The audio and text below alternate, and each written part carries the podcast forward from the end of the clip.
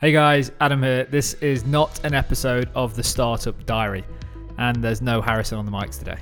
Before you stop listening, this is still going to be an interesting show. This is an episode of Startup Stories. This is where I get to interview interesting people from the world of business and hear about their journeys, their wins, their losses, and what they've learned along the way. If you would like to go and catch up with every episode because season one has already finished, head over to Startup Stories and hit subscribe. Alternatively, we're going to be dropping every show here every Saturday until the end of season one. There's eight episodes in each season.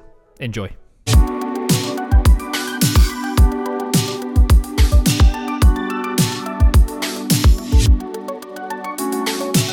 Andrew, I just want to say a huge thank you for giving it your time today to join us on Startup Stories.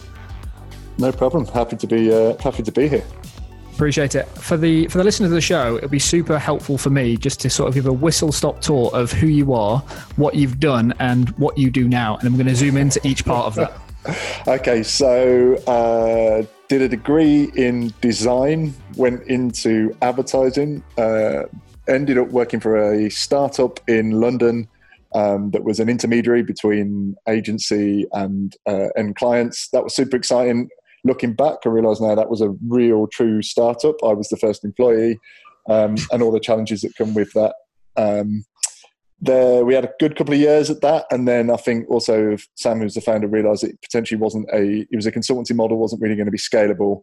Um, so I looked to do something new, and I ended up basically starting an advertising agency as a joint venture with a group that was listed on AIM at the time. Um, at that point, I was really young as well, so 25, 26, didn't perhaps re- realize the magnitude of what we were doing, but it was a fantastic opportunity. Um, started this agency, had a really lovely run of it, sort of three and a half, four years. Made, uh, and I can happily talk about this, made a mistake of uh, going from owning a big chunk of my own small thing to taking options in the group and hadn't quite appreciated all the implications of that of it then not becoming my baby and me just basically becoming another cog in the machine which i didn't want it to be um, so i walked away um, and because of the leaver provisions i basically had to take my walk away from the equity which was interesting but at the same time was the right, definitely the right decision to do.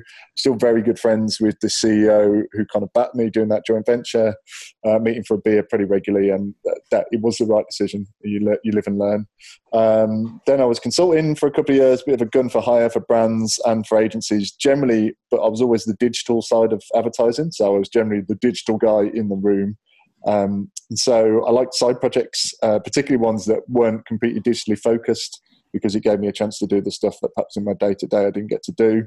Um, and one of those was a pork scratching company, of all things. so uh, I had a phone call from a friend saying, I've had an idea for a, a business. Do you want to do a pork scratching company? And th- th- that's the very shortened version.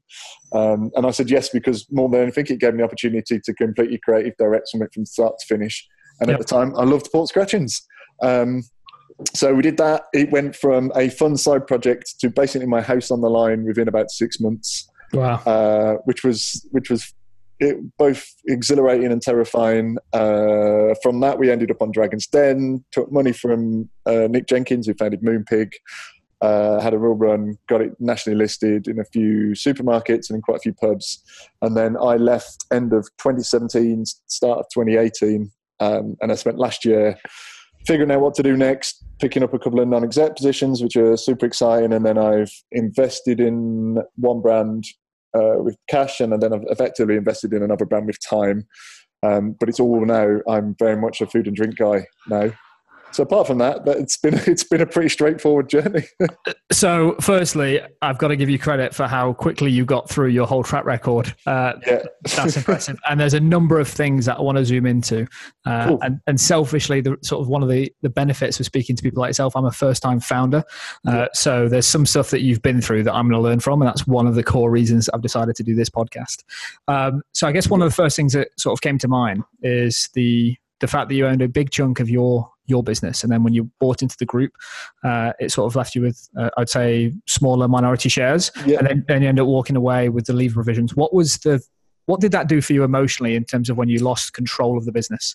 Um, you see, at the time, I'm not sure I was 100% aware at the time, I just found it as this amazing experience. As like, I, it was effectively, I could say this was my show. It's very different given kind of my age to what perhaps like my peers were doing. Yeah. But I, I, at the same time, it also wasn't a true startup in the. You don't go through the. I didn't go through the two years of not taking any money struggles. It was a, a joint venture. I couldn't really afford to not get paid, so I was paid a salary from the start. Um, so it was always a slightly different setup. But um, when I so it wasn't a case that I was sat there making big decisions at, at, at a um, as a completely separate business. But they were there were certain calls that I could control, and what I perhaps didn't realize when we went integrated. And I, at the time, all I was really interested in was doing better work. Yeah, and being more integrated was definitely the better idea because we'd end up squabbling over whose P and L certain budgets sat on. Um, and so I didn't at the time I didn't quite realize the emotional side of things. And then it was I just remember there was a day where we the, the myself, my creative director, co-founder, um, and uh, and the, the two the sort of CEO and his partner got in a room together and we thought we were going to discuss about hiring a certain person that we've been pushing for and it turned out he'd been hired and we didn't have a say. And that was the point I realized that ah uh, I don't have the control I perhaps I once did.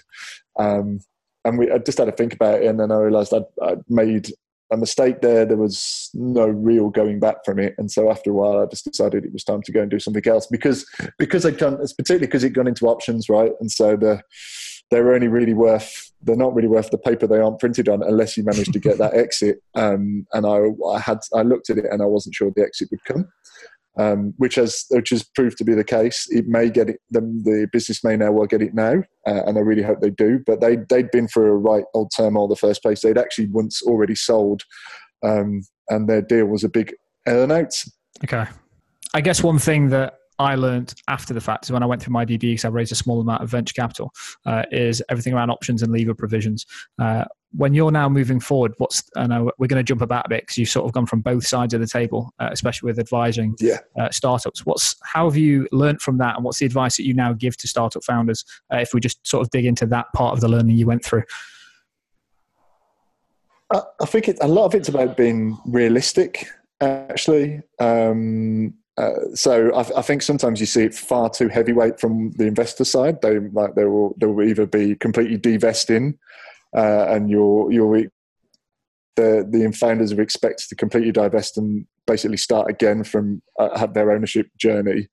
Um, but also, I think the founders need to be go and raise some money. You're going to have to show that you're truly committed to the business because otherwise, someone might go and pop a load of cash in.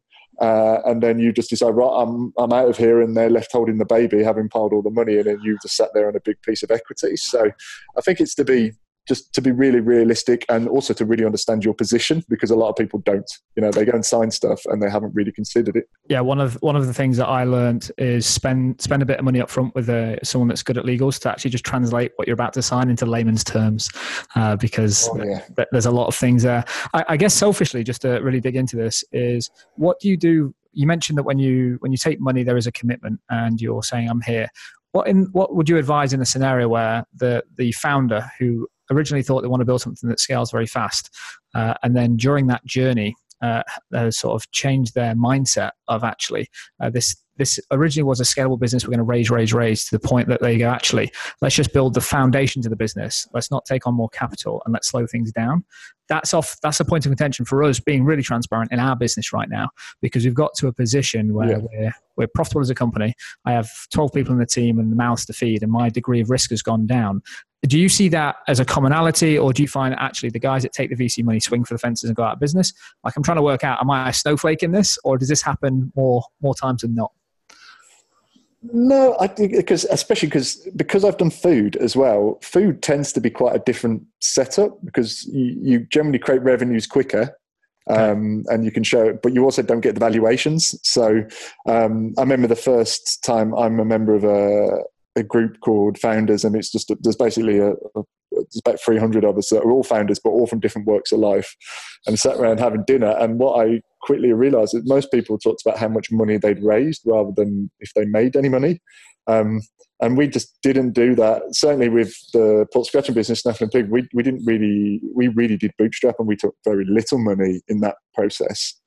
Um, and then so I don't I don't think it's I think some people seem to see raising money as a complete badge of honor, and I, am not sure that's always the case. I think it's just about what fits your model and what you're trying to do, and there's there's a lot to be said about showing sort of profitability and actually self sustainability. Um, and doing it that way, because otherwise, as you said, you're forever chasing the dream, forever raising money, forever diluting yourself, and you might get to the point that it still doesn't work out. Yeah, I think one of the things that has been a learning curve for me is uh, everything's sold on the idea let's get to scale. Uh, and the metrics that you chase when you're when you've raised some venture are very different to what i thought i had to do as a first time founder. I thought well, we just need to build a solid business here. I need to show profit year on year. And i guess it's that, uh, that those two contradicting things that take place around a boardroom table that can sometimes lead to some heated debates. And that's uh, that's the the challenges that we're going through right now. But uh, enough about me, and let's swing it back onto yourself. You, you then resulted in being a consultant for a couple a consultant for a couple of years.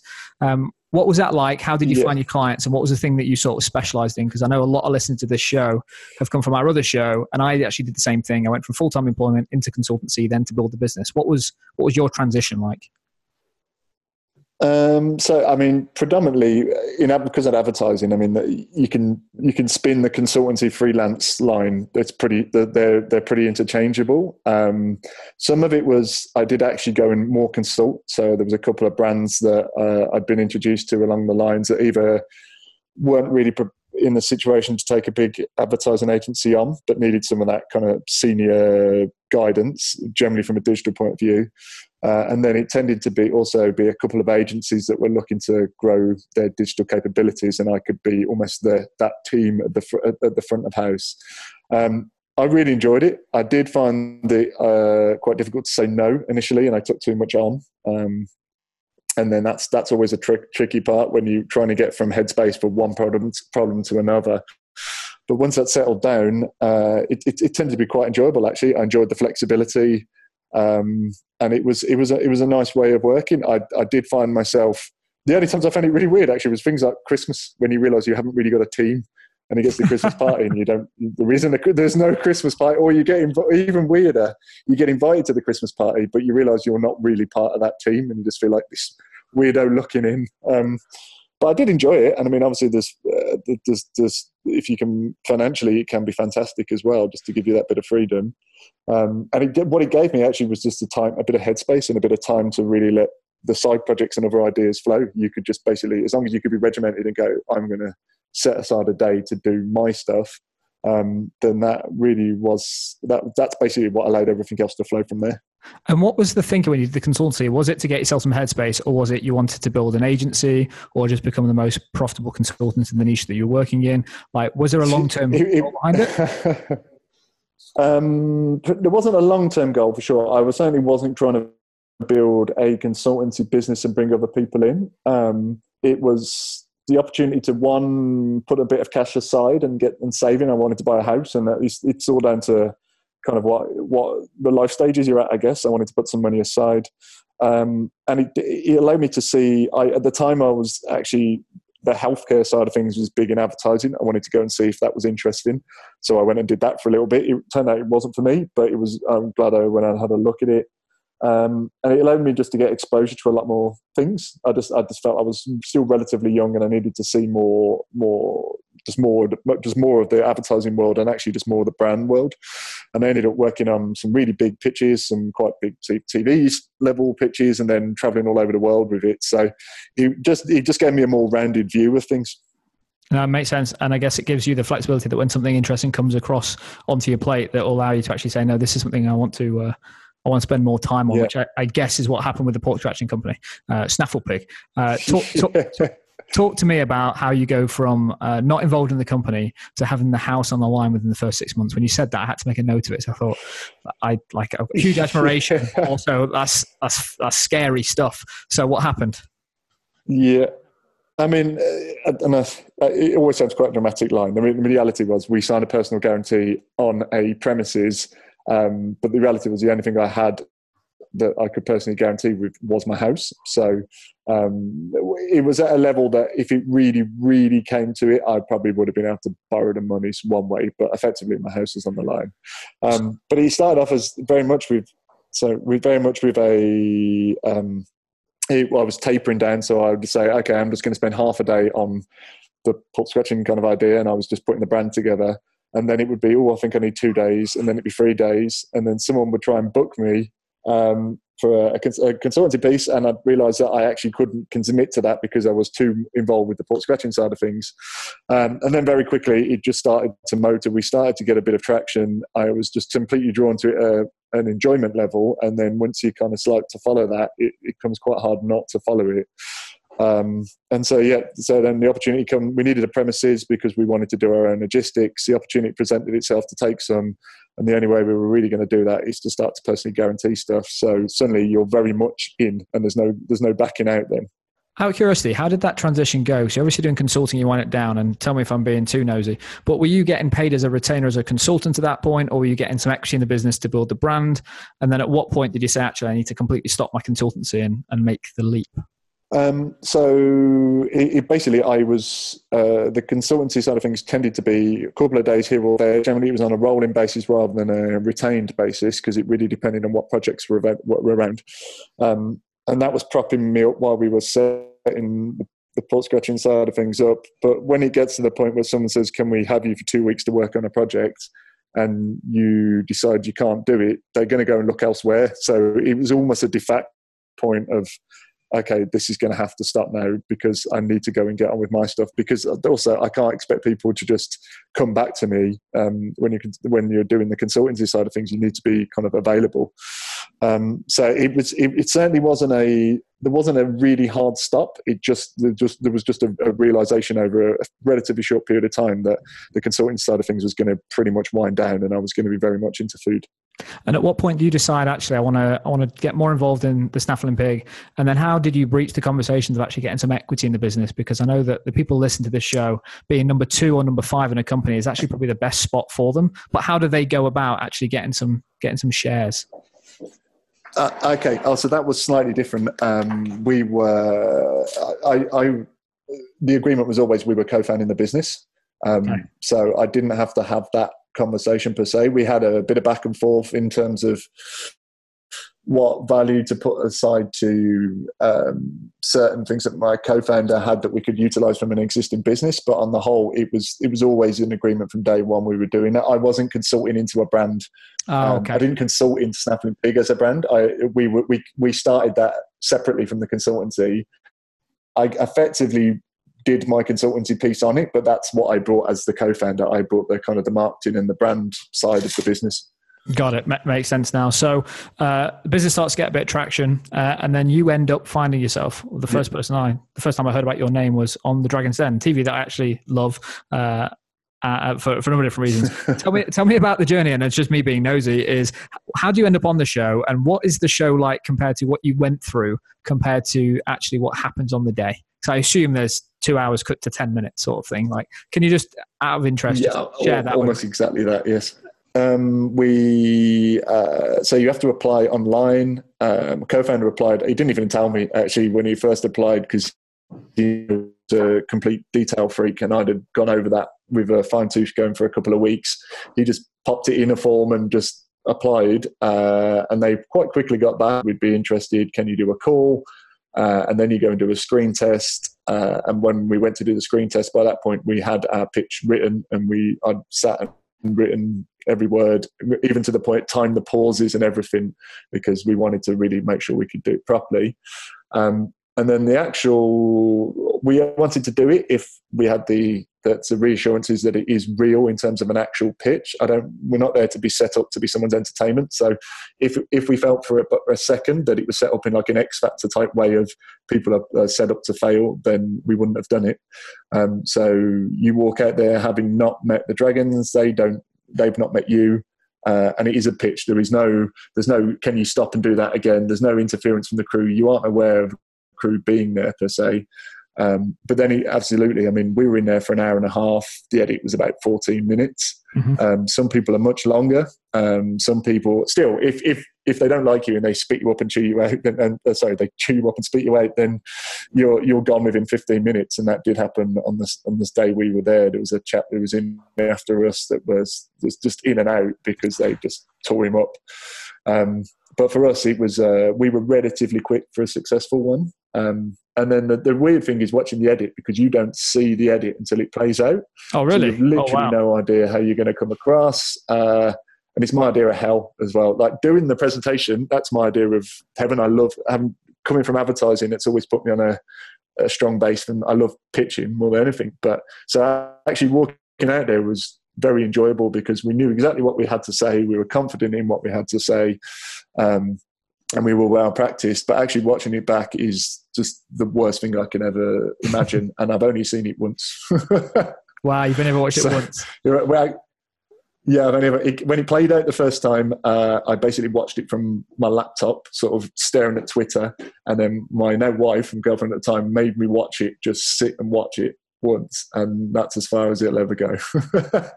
so I guess, I guess, for anyone that hasn't watched it, as a quick spoiler, you end up getting some investment from, I believe it was Nick Jenkins, the founder of Moonpig. I think you, you mentioned that earlier. Uh, yeah, that yeah. How long was the DD process after you actually finish? With Nick, really short actually. Uh, um, he's a pretty straight up guy. He, we, I think we finished on the Friday. Uh, he has an investment director that helps him through the process because uh, they film over 15 weeks, so he doesn't want to wait to the end of that. So he had an investment director. Uh, he touched base the next week. We gave him all the documentation. There is the, the BBC do quite a lot of due deal up front, um, which is useful. Uh, and then we had we submitted sort of our plans and where we were at. We, our accounts were in a good place. He and then he came down for a day. We went through everything. We gave just gave some reinsurances and went through everything, and then we just got on with it. He had um, it was pretty straightforward. It's certainly not the case now. I've I've learned speaking to a few other people that's not always the case at all. I think it was a lot to do with one we've we had a pretty simple product and we'd gone out and not spun any we're not spun any interesting tales in the pitch. We were very straightforward about where we were at and what we were doing.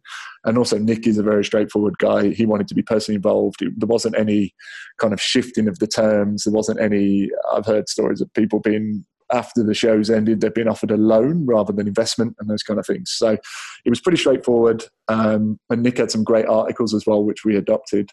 Um, which was great. So we actually didn't even do a full shareholders agreement. We put everything through these articles. Nice, makes it nice and easy. Um, just to sort of, I guess, take it a little bit back, as you mentioned, sort of you're in your element doing pitches. Uh, for the listeners of the show, give them like one or two tips about how you craft a pitch that you think resonates, because it's really interesting for me to hear that you uh, scripted it word for word, including the pauses, because I think one of the pictures that stood out, and not to blow smoke just because you're on the mics, is it felt extremely polished, uh, and all that makes sense now. Uh, for the listener of the show, give them a couple of tips of when you're pitching or presenting. What are some of your tools in your arsenal to get get some success? I mean, at a personal level, um, I can't present anything I haven't written. I've just never been able to do that. Um, some people like to have it written for them, but if I haven't written it, then I just I find it impossible to get a flow. So I find that's quite important for me. Um, I think always start with a a nice, clear kind of attention grabbing moment that's really going to get people interested. Uh, and then try and have I, I, like to have some kind of narrative so i like to kind of take people on a bit of a journey maybe reference something later on that you've mentioned before uh, and then always try and have a, a nice, big, clean finish. Um, I tend to bring in a little bit of humour in occasions, which is always risky because obviously if you get a load of stone faces, then.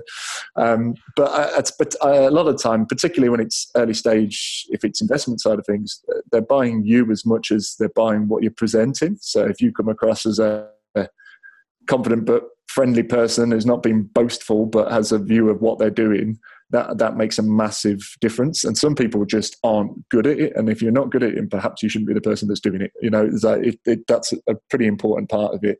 It's for, it's just not for some people, and sometimes it's worth not forcing that and bringing someone in who can do that side of things.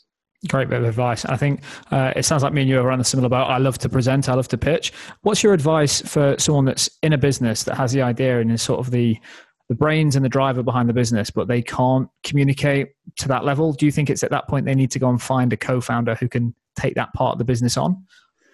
I, personally, I think yes. Um, just uh, a lot. I guess some depends on what the business is as well, um, and there is that ongoing conversation about. Uh, something that was come up in a couple of times in the group I kind of I, I talk with that there's a difference between a founder and a CEO Um, yeah.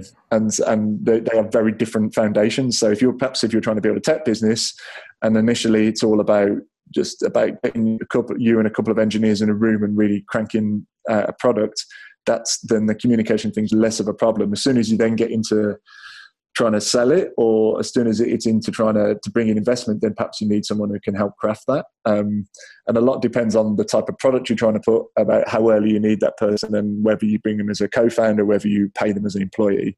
But i think it's the same as the flip side. If you're amazing at the fluffy communication stuff but you're not good at the the detail or the money then you, you've got to appreciate that and realize that you've got to do something to fill those gaps yeah, I completely agree. I think one of the things you just mentioned that I'd love to just ask a bit more detail on is uh, some people can be founders but not CEOs. How do you, I completely agree. How do you sort of see the difference between those two people? And I guess helping people be a little bit self aware of um, which role they might fit under. Well, I think that because the founders, the founders side of things needs a very different mentality sometimes. You've got to be i said it's a lot down to your risk profile. Like do you really are, are you happy to put absolutely everything into something that in 18 months time you might have to accept isn't going to work? Um, and to really nail your colors to it in terms of at a personal level you're going to go and build all those investor relationships and everything else. It's it's an emotionally draining thing to do um, but a flip side can be incredibly rewarding. But then it gets to a point where you need potentially a different set of skills right? It's that if you if it's about when you start to really grow a team and actually there's a lot more to consider in terms of sort of HR and culture and those sort of things and then there's it's more managing your exec team and kind of being an over having an overview rather than being super hands on sometimes that's a very different skill set. Um, particularly because if you're a founder, you and if you're a founder stroke CEO and it's a small team, you might be handling say all of the marketing to start with, and then you hire someone in, and it's their job to do that, and you've just got to let go of that, and then you've just got to kind of guide them. That's a very that's an interesting skill set to do. Um, whereas some other people, the idea of going through all those super hard yards in the early years just doesn't appeal to them at all. But give them a team to go and supercharge and sort of drag it into the next level, and that's absolutely what they want to do. And they're generally the guys you want to come on and bring in as your CEOs or your MDs or whichever position you're going to call them. Yeah, great explanation. I think what uh, question from me. It, there's some there's some examples of when a, a founding team or a founder can go from the one to three to the 300, 3000 and really build something uh, yeah. large uh, they feel like sort of like uh, unicorns in terms of leaders. Uh, do you are you in the camp of un- believing that every founder, the company, as it scales, the company will naturally outgrow them, or do you think that a founder, uh, if they spend enough time on themselves and skill set, can always be the right CEO for the company? Like, can a company or will, will a company always outgrow the founder if it gets to a certain scale? In your, oh, that's a good question. I mean, uh, I, I think the it really depends on the other forces at play. Um, obviously, as a business gets to a certain size, and particularly if it's raised a lot of money, and suddenly you get some powerful shareholders, and you get uh, you've got a lot of other stakeholders, then potentially the business will pull in directions to what the founder perhaps wanted. Like it's the the founder becomes less less of a sort of the less of the power and less of the direction because of all the other things that are happening. And invariably then it could well be that those two things just pull in completely opposite directions. If stars align and it happens that you you can constantly get behind that founder you know, i guess mark zuckerberg's a good example as anybody um, and he can continue to or he or she can continue to kind of lead it forward then there's absolutely still the opportunity to drive it as one group. But um, I do think that there is that there is that potential point where the, the two things are just almost at odds with each other because the vision that the founder may be set on is at odds to where the people that put the money in and actually where the control lies within the business. Yeah, I think that's uh, I think that's where the sort of the real sticking point is as well. Is especially when you raise external capital, it's the control. Uh, as in, at some points, regardless of whether yeah. you think you're capable, you might just you might not have the choice, which is uh, I guess something for for listeners to the show if you're raising money just to be aware of. Just to put it back onto to your journey, Andrew, is at what point did you feel like Snaffling Pig wasn't the right fit for what you wanted to do with your life? What happened at that point of the journey? Um, so towards it was end of 2017 um, there, there, i mean there's numerous factors and it's not all for today but the the the, the short answer was I, I, I think I appreciate. I really like the early, really early stage stuff, and I like that growing that side of things. Um, um, co-founder, he he had one view for it, I had a different one, and it was clear that the, the best way to do that was that for him to take it on and me to go and one it allowed me to go and do a few other things I wanted to do. Uh, and two I was driving three hours a day to get there and it was killing me if I was honest. Um, just that side of things alone made me start to think that perhaps it was the right decision to go and do something else. I was super and I remain incredibly proud of what we did with it but it felt like it was time to to kind of try broaden the horizons a little bit and do a little bit um, to do some new things. Uh, I got when I at the point I stepped away, I didn't know exactly what they were. I think it's very hard to do that while you're so full on and into something. So it was a chance to take a bit of a break and then to to kind of explore some new new directions. Uh, firstly, just super appreciate the honesty there and completely resonate with the, the, travel time. Just the point that just over a year ago, I just got sick of my hour and a half each way commute. Uh, so I just moved the office closer to home because I've got two young kids. And sometimes, sometimes life happens and you need to, I needed to wake up every day and enjoy what I'm doing. And if I'm not enjoying it, that's going to filter through to the rest of the team. And it's just a disaster waiting to happen. A hundred percent. That, and that, that, the travel time, particularly, like, particularly if you're driving, because I, I just found that as much as I liked being in the car, I found it was a. It's just I, I just was frustrated by it was dead time. I would try and listen to podcasts or I would try and be on the phone and talk to people, but the reality is you can't. I couldn't get a lot of done what I'd like to have done, and you were completely at the mercy for the M. On, I was at the mercy of the M25, which is never a thing to be oh. at the mercy of. So no, definitely not. And I guess that that sort of nicely segues into the fact that you like to be involved in the uh, sort of the earlier stages of the business that then led to you becoming a, a NED, a non-executive director in a number of different yeah. companies.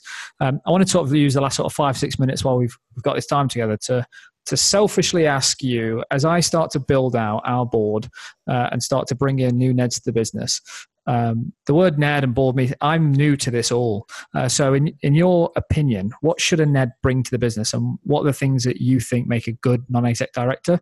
And if I'm going through this courting process right now, what should I look for? Um, I mean, the first thing I should say, as an, I'm the very lightest end of a NED. So, uh, it's not like I went looking out for a, a, fairly chunky salary to go and do this. Um, I, I basically had the opportunity to. I felt I could offer a lot of value to a couple of guys doing their startups, um, where it would make I could sit on the board and give them some guidance on some particular factors. Initially, it, it, would be more from the brand point of view, but actually, it's tended to be more just as a in general the general business point of view, or it's been from a legals or fundraising side of things.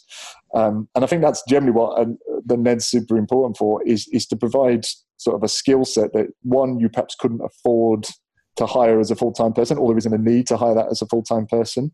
But they bring a very particular kind of view on a very on, a, on an area that you feel is crucial to the business. Um, and and and for, in my case, I've, it's also been that I've tended to be a bit more of a sounding board. I've been quite close to the founders. Sometimes a NED isn't close to the founders at all, when actually they're there to almost be a bit of a, uh, a bit of a, a challenge. Um, but in my case, I'm there to be generally being quite close to them, and I've been able to uh, been a bit of an advisor as well as the NED, um, as well as just a pure non-exec. Um, uh, when it comes to the slightly bigger businesses and some of the perhaps the conversations I might get into moving forward. Now I've done it a little bit. Uh, I think yeah, it's very much about just it's either a real bit of expertise in the area you're in, and they can help you kind of make those decisions and join up some dots and provide a really uh, valuable skill, um, point of view. Uh, or yeah, or it's or it's they're going to be they're going to have the ability to to really challenge you on a particular area, but it's a challenge that you want, not someone who's just coming from an investor point of view that's going to be there to put the cat amongst the pigeons. Yeah, I really like that. And I just wanted to um, kind of focus in on what's the, I don't want to go into your specific details, but what's like the financial arrangements or the commitments that that if I can't afford someone, but I know I really want them in part of my team, they really help me drive this specific part of the business, but they're too expensive. What what, what creative ways can a founder get someone, uh, get that person involved in the business, uh, and how do they pay them or compensate them? So I'm, I mean, I'm happy to talk about the the way I've done it. So because it's also what part of me appealed uh, to the opportunities and why I was sort of appealing to them. Um, so I've I've done deals with sweat equity effectively, um, agreed a day rate, and I, I've found I'm more motivated by having a small chunk of something with the ability that may grow and helping further that than I am in just taking cash at this stage of life. Um, that may well vary at a different time. Um, now, th- there is a there's a school of thoughts that a non-exec potentially shouldn't hold any stake because they should be as imp- independent and as impartial as possible. But when it's a startup, like it's needs must. Um, so that's potentially the best way to do it. The, generally, if you're doing your doing a like a, first fundraising round, you can put in a, an options pool, and a part of that options pool can be then used for advisor agreements, and potentially they are. It can be an advisor, can be a non-exec. Um, it depends on how how clear cut you want to make it, but that's certainly that's how I've done it. Um, and then when you get to obviously get to bigger, more established boards, it's it's much more clean cut because you get into real corporate governance, and it will be a straight up salary and there'll be clear expectations of when you need to be able to offer some value and when you need to be available super helpful. Uh, just for me very selfish just because i've got i'm going through that process right now and i'm like how do i sort of structure these deals? What's interesting? I think the share option pool is an interesting one because yeah that sort of comes down to permissions from the rest of the board as well. Uh, so i guess it's taking them along yeah. the journey. Uh, one thing that i'm thinking about is bringing the NED in just as a as a day for the board meeting spend some time ahead of time pay a day rate for a few days get them to understand the business then come and invite them to present what they found to the board and, sh- and demonstrate the value that's NED driving for me as the ceo and then bring up the fact that I'd like to yeah offer some options. Uh, Andrew, listen, I super appreciate time. What we like to do is wrap these shows up with seven uh, super fast questions, quick fire stuff, short answers. Uh, are you up for it? yeah, let's give it a go. Let's go. See if I've got some good answers. So, number one, what is the one thing you know now that you would like to tell the 18 year old version of yourself? Um, uh, to go to uni, actually, I was I can distinctly remember thinking maybe I wouldn't go because I didn't know really what I wanted to do, and thankfully I did go. Uh, and actually, it didn't really matter. They didn't know what I wanted to do. A couple of years away for uni, I already knew I wasn't going to be a designer. Um, but from that point, I was I was already learning, and I, I feel that I got more from it, a lot more from it than than a degree. Like it. Uh, what is the number one tool, service, or hack that you use to get work done that the listeners of this show may never have heard of? I, I, I'm not sure I've got one. I'm pretty. I've tried loads of tools, and, and what I found is I, I, always end up being a bit distracted, or I start them and I don't carry through with them. I'm very much a pen and paper guy and make lists, so I'm, I'm pretty sure your listeners would have heard of that. But that just tends to be how I work. I'm finding it so hard not to do follow up questions. By the way, when we do these follow ups, I wanted to dig into the stuff you tried and failed with. But let's let's keep it moving. What is the best piece of advice you have been given, and who gave it to you? That's a good question. I, I, you know, I can't remember, and it might have been a couple of people over the time we've talked about it. But um, I've very much become a believer in chapters. I mean, I've kind of had chapters now, but but to see your career and your projects as chapters, not to just so, and not all of those will end exactly how you want to do, but they all add to your kind of overall story. Um, and so you just when the one chapter closes, it means you get the chance to work on your next one. I really like that as a mindset piece. That's that's really cool. I've never really heard of it put like that. Um, what was the last thing you looked at and thought I could make a business out of fixing that problem? This one annoys me every day. Is that I walk past at the bottom of my road is a uh, an amazing playground and park, um, and every day I walk past it and I see these uh, some mums and dads stood there pushing kids on swings and no one sells them any drinks. It's like you could just, it's like the most prime place for a little cafe. And actually, to the point that the corner shop opposite uh, went up for a lease and I made an inquiry to see if I get hold of it, but somebody had already got it in front of me. But if that doesn't become a cafe, uh, it's going to bother me every day carrying on as well. That's amazing. Uh, there's a side story to how our co-founder of our other podcast wanted to create a tanning salon in Ashby, and spoke about it. For ne- spoke about it for nearly a year. He was like, "We've got to do it," and then like four weeks after, he's like, "We should do it," and he's pricing everything up. It became a tanning salon. Uh, so yeah, was- so often it's the case, isn't it? If you don't, if you don't go and uh, if you don't act on them, someone invariably will do it, and it's take, so frustrating. Agree. Take the action. If you recommend one book or podcast, what is it? Uh, I'm gonna. Oh, who should I give it? So, um, I mean, I really like the.